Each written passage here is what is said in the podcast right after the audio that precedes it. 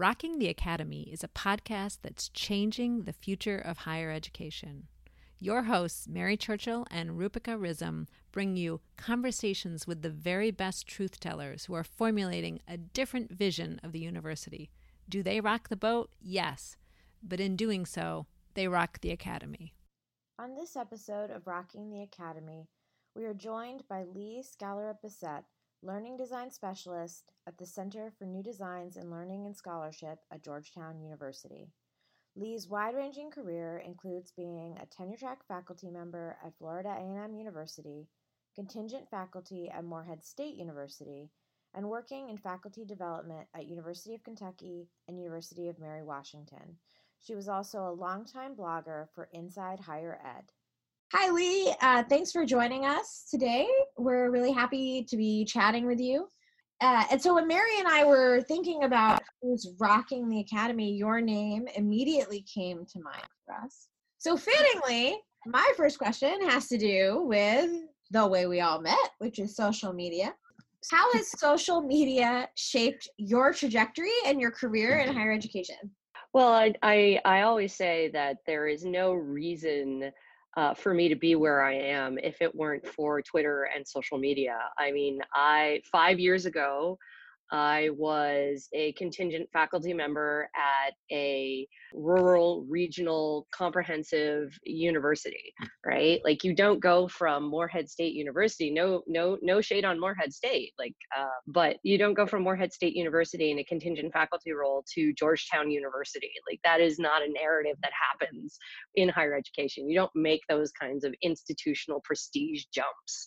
And I was able to do it, you know, because of Twitter and my blogging and social media and the networks that I developed and the reputation I developed. University of Venus, Mary, as you well know, was one of my first launching posts to a, a wider public. And I found the call because I followed Mary on Twitter and then getting the when university of venus moved to inside higher education that even widened the platform even more and it was mary's encouragement for me to take my little blogger blog and pitch it to inside higher education which they took. And that led to opportunities to speak at conferences led to me being invited to contribute chapters. It led to me discovering that there was a thing called faculty development and a thing called alt-ac work and and just to be able to build that to be able to build that network and to, to be able to build my reputation outside of the narrow confines of contingent faculty at Morehead State University, woman, wife, mother who gave up a tenure track position. You know, so I was able to sort of break through those that, that very simplistic narrative about my career through social media and blogging and through the network that I developed there. I think we have that in commonly in the sense that Twitter changed the possibilities for our for our careers. For me, yeah. working at a regional comprehensive university, it's not exactly a place that necessarily has well in the sort of traditional prestige me- metrics of the university you know people look at our our affiliations on our name badges and then don't talk to us at conferences yeah and and we know how the prestige system works on for for better for worse in higher education. I mean i had it happen at conferences where people would come up to me and look at me look at my name tag and then like make a beeline in the opposite direction. I, you know i caught flack for it even when i was writing it inside higher ed.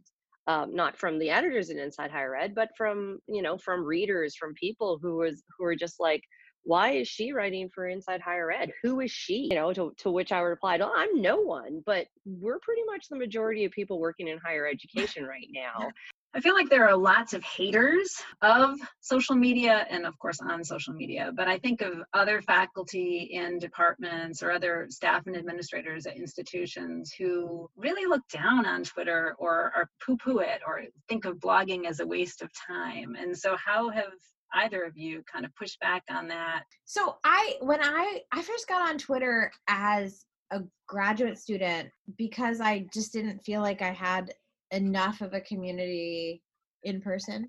And so after i i got on twitter and i realized it was really fascinating because i could talk to other graduate students. I could talk i talk to senior scholars and they would interact. So i was asked at the new student orientation that year, this is probably fall of 2009, to give advice to new graduate students. And so, a piece of advice I gave them was get on Twitter.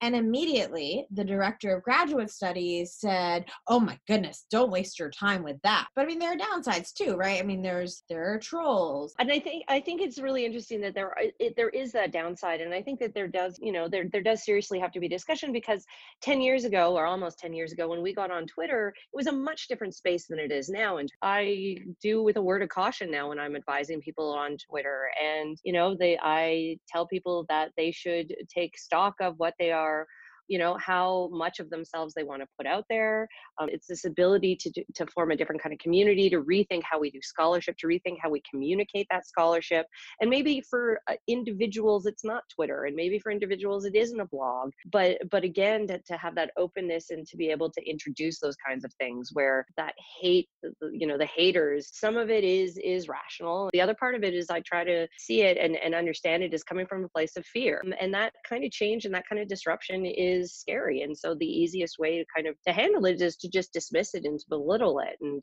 how do we find that thing that allows for faculty an entryway a path into it that allows them to start seeing it as beneficial rather than scary and toxic. What I hear you both saying is, especially Rupsi, I think in the beginning, this is the faculty role can be very isolated or isolating right? And and you often feel alone in a department particularly if you're not at the center of the department and can influence your behavior perhaps in ways that you don't want it to but i think twitter and online social media in general creates another space where you don't have to make the compromises you do if you're stuck only in a department with your colleagues. I was struck by something you said earlier around Inside Higher Ed, writing for Inside Higher Ed, and it's true. You know, I think people are like, why do you think you get to write there? And your answer was really like, because I pitched it. you know i mean it's and so there's this not necessarily a fear right or or you, you take risks or you think there's a tomorrow that's going to be better than today and and i think there's that's a resiliency you know how do you now in kind of faculty development roles and as a mentor to folks how do you help people adopt that attitude. I think one of the things one of the biggest things for me is trust. You have to build a trust with people and like say till I'm blue in the face that you know and and I don't actually like doing it. I don't like holding my story up as a success story and being like and you could do it too because you know there is a there was an incredible amount of privilege behind that as well. And so it, it's also been for me uh, a reconfiguring of what i consider success to be for a long time it was unlearning that i was a failure because i i never got tenure. You know those are still powerful factors within the academy even on the alt-ac track that that, that of how we dis, define success or failure. So it, it's negotiating and navigating those things and, and really setting it's like well what are what are, what is it exactly that i want in terms of my priorities and in terms of my personal values? What is it that's holding me back?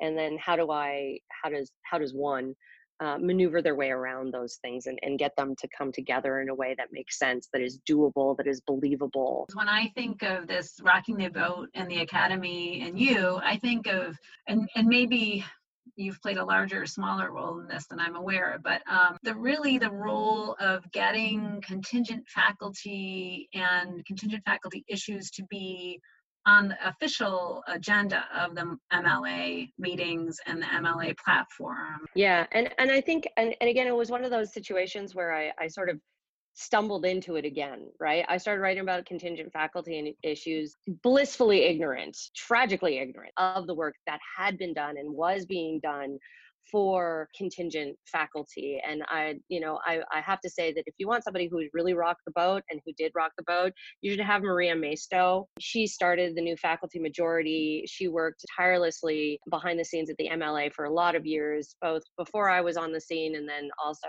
afterward. We're all indebted to the legacy that she and many others who were involved in the new faculty majority and even those adjunct advocates before that. I just came in at a really good time and I had a platform and I was willing to use it. And and that's the work that I have found that I'm really good at in a lot of ways is amplifying. And I want to use that to for, to the best possible purposes, which is to amplify.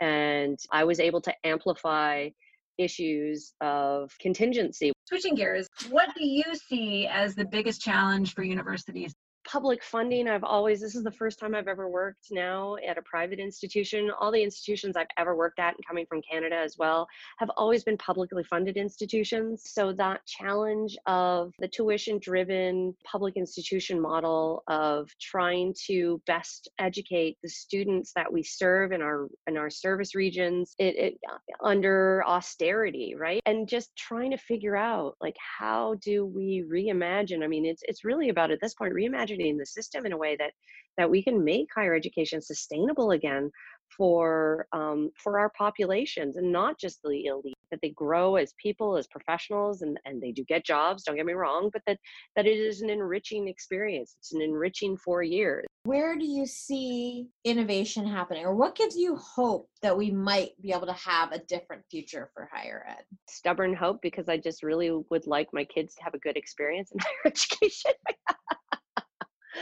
I, I, mean, you see pockets of it, right? And you see it happening in individual classrooms, and you see it happening with colleagues and the people that I've connected with on Twitter. And I can't believe that with all of us who are on Twitter, who care about these issues, who are making decisions, every small decisions every single day in our classrooms and outside of our classrooms, and how we speak and how we interact and how we treat our students and how we treat each other that's what really gives me hope right is uh, are the individuals within this system who are working tirelessly and thanklessly at, at making those things that they can make better better every single day and connecting with one another and becoming colleagues to one another and and in the hopes that people and, and we start seeing it. I mean it's been a decade and so we're starting to see the people who were grad students or early career when we were first on Twitter and getting to know one another who are now tenured and moving into leadership positions.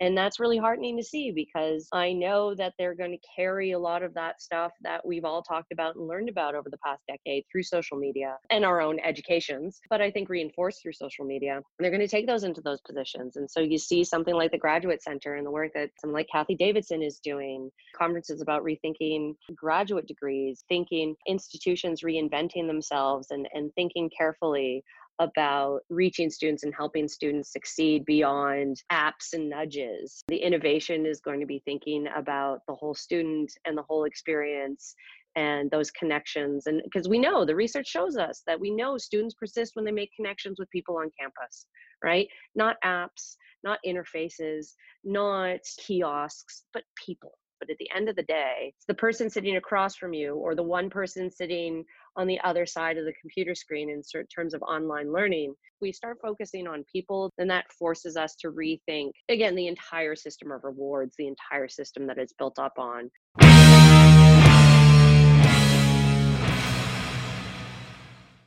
You have been listening to Rocking the Academy, where Mary Churchill and Rupika Rizom bring you conversations with the very best truth tellers who are formulating a different vision of the university. Catch more episodes at simplecast.com.